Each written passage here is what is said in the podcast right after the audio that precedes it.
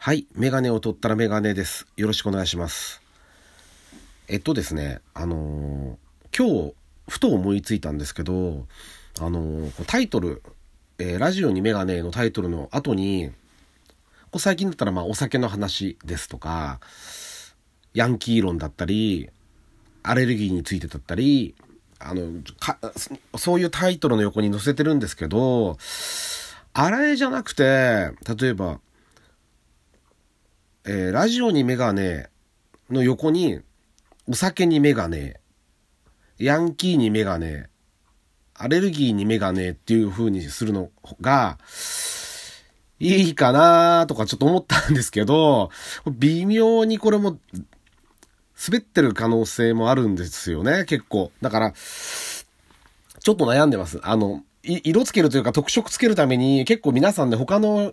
配信の方きのラジオ聞いてるんですけど、結構皆さんね、やっぱ面白くて上手なんですよね。だから、ちょっとね、そういう色を、特色をつけるためにもやってみてもいいのかなとかっていうのをちょっと今日思ったりしました。あの、だんだんね、回を重ねるごとに少しずつこう、形を変えていったり、あのーより聞きやすかったり、そういう風になっていけばいいなっていう風には思ってます。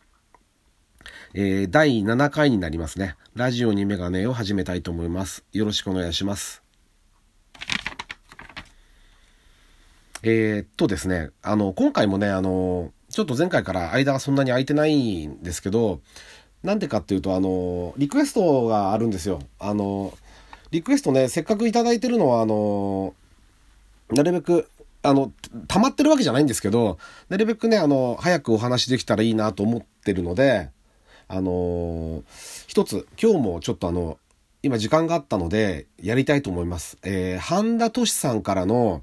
リクエストなんですけど、シティハンターについて、あの、話してもらいたいっていう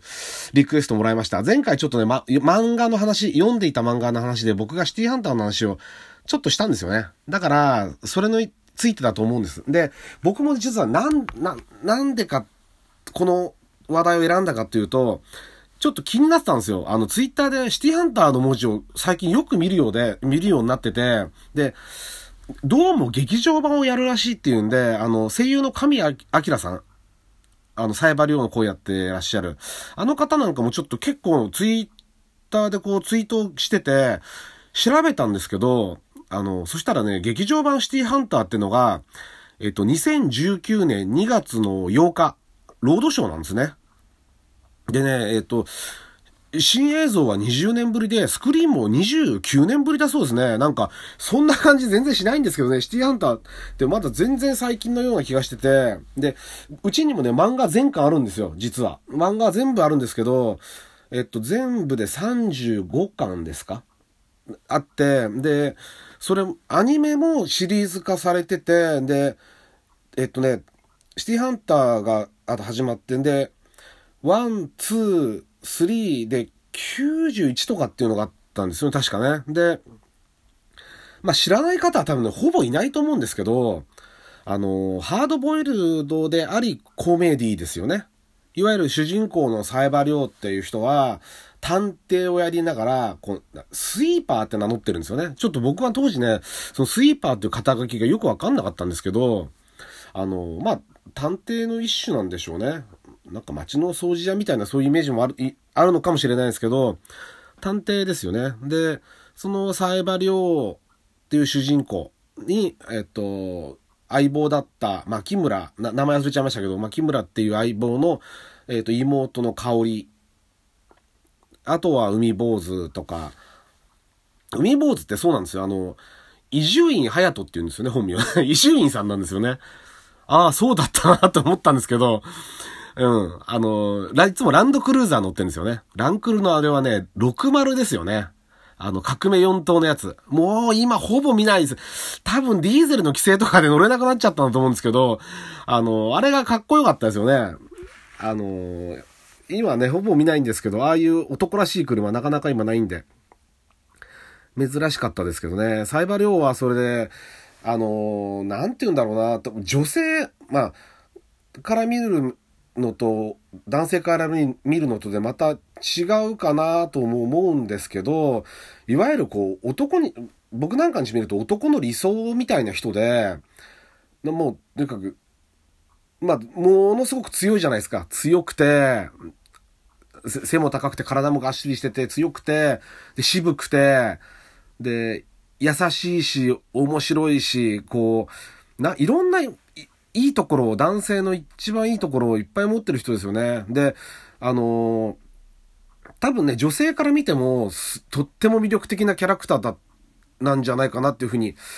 思いますね。当時も多分そう思った女性の方もいっぱいいらっしゃったんじゃないかなって、女性のファン、ジャンプでやってたんですよね。ジャンプコミックなんで、少年誌でやってたんですけど、多分女性もファンいっぱいいたんじゃないかなと思いますけどね。だから、で、当時少年誌なんですけど、こう、あの、いわゆるもっこりとか一発とかっていう言葉を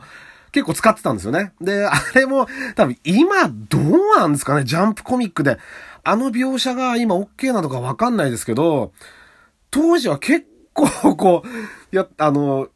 リアルにやってましたよね。で、でも決してこう、最後までいかないっていうか、そういうのはないんですよね。あの、サイバリオって人はそういうことはな、しない人で、とにかく女性に優しくて、で、相手の思いやりとか、男にも女にも優しいっていう、強くて優しいっていう理想の男性でしたよね。だからそこを多分崩すためにそういう要素を、ちょっとこう、あの、もっこりとかの要素を多分入れてったんじゃないかなっていうふうに思うんですけどね。だから当時ね、あの、新宿に行くと、東口ですよね。歌舞伎町側だから東口の掲示板、今ないんですよね、あれ。あまあ当たり前ですけど、携帯電話がこれだけ普及しちゃったんで、ないんですけど、掲示板がね、やっぱ探しに行った記憶ありますよ。僕、東、新宿駅、中学生ぐらいの時かな。そこに、まあ物語知らない人は、あの、新宿駅のね、東口、マイシティでしたっけ？あ、ちょっと正しくわかんないんですけど、そこの掲示板に、XYZ って書くと、来るんですよね。サイバー量が。これが依頼なんですね、仕事の。っていう、あの、で、そ、その、そこからこう、いわゆるハードボイルドの探偵の物語が始まっていくんで、まあ大概女性が絡んでくんで、またそこがちょっとこうコメディの要素が入ってくるっていうところだったんですけどね。なんかフランスで今度実写化するらしいですね、調べてたら。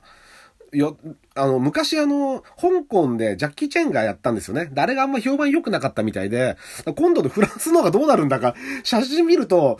あー、いいのかなーみたいな感じなんですけど、あの、ジャッキー・チェンの時よりは全然寄せてますよね。原作に。って思いました。あ、あのー、写真見る限りは。ただ中身に関しては全く何もわかんないですね。どうなっちゃうんだか。わかんないですけど、あの、だからちょっとやっぱブームが来てるんですかね、またね。で、な、何しろこのシティハンターっていう話で、特にアニメ版漫画は僕全部持ってて、アニメはちょっと全部はさすがに DVD とか持ってないんですけど、あの、エンディングが結構、あの、これもね、結構皆さんエンディング印象にすごく強い人多いと思うんですけど、CM をこう挟まないんですよね。物語の終わりからこう、イントロに入っていくんですよね。だからあの、ゲットワイルドですよね。ティームネットワークの、僕はもうもろに世代なんで、ゲットワイルドがこう、ちゃんちゃんちゃんと、これはどこまであの、これ言っちゃ、言っていいのかわかんないですけど、そこの間の入りがこう、物語の終わりと被ってこう歌に入ってってエンディングに入るっていう。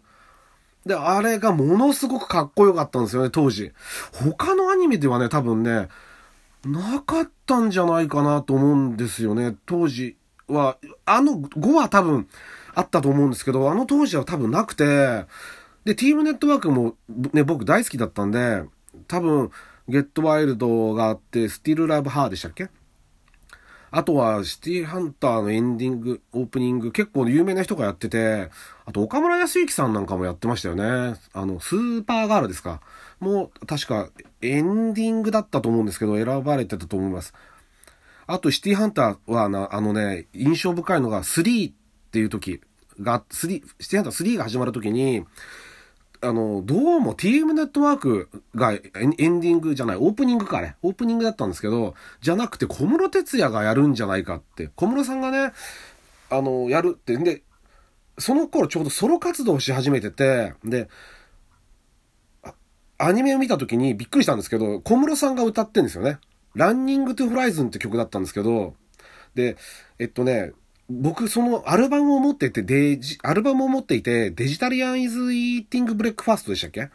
えっと、そのアルバム僕すごい大好きで、で、小室さんが歌ってんですよね。全部小室さんが作詞作曲して、で、いわゆるその、宇都宮さんじゃなくて小室さんが歌ってるんですよ。で、みんなね、結構、下手というかそういう歌、歌唱能力に関してああだこうだっていう意見があったんですけど、僕はね、結構割と歌声って楽器の一部だと思ってるんですよ。布袋さんなんかも多分そうだと思うんですけど、そういう上手いとか下手とかで論じるもんじゃなくて、こう気持ちとか、その合ってるか合わないかとかで聞くもんだと思ってるから、すごいかっこよかったんですよね。僕はあの、ランニングとフライズンってあの、小室さんの歌声のあの、オープニングがすごく好きで、とっても印象に残ってますね。だからあの頃ちょうどまだ TM ネットワーク時代だったけど、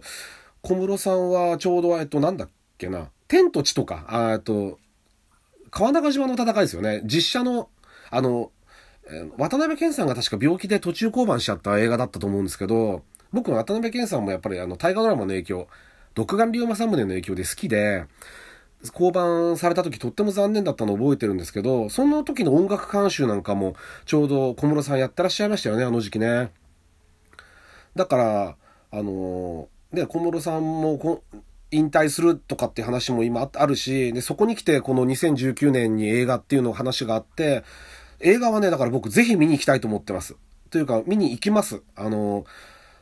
これはね、やっぱりファンとして、で、なんか TM ネットワークがやるのかな、やらないのかなって話もあるんですけど、あの、音楽に関して、ちょっとその辺がちょっとまだわかんないんですけど、ぜひ、シティーハンターはね、あの、劇場版見に行きたいと思ってます。あの、皆さんもよろしければ、ぜひ、あの、見に行きましょう。というわけで今回、シティハンターのお話でした。ありがとうございました。